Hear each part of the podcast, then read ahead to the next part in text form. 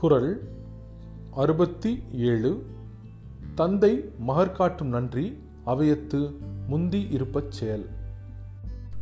விளக்கம் ஒரு தந்தை ஒரு மகனுக்கு செய்யும் மிகப்பெரிய நல்லுதவி என்னவென்றால் அவனை ஒரு கற்றவர்களின் கூட்டத்தில் முதன்மையானவனாக இருக்கச் செய்வது. அவ்வாறு இருப்பதற்கான கல்வியாகட்டும் அறிவு சார்ந்த பல விஷயங்களாகட்டும் ஒரு தந்தை ஒரு மகனுக்கு உருவாக்கி கொடுப்பது மிகவும் அவசியம்.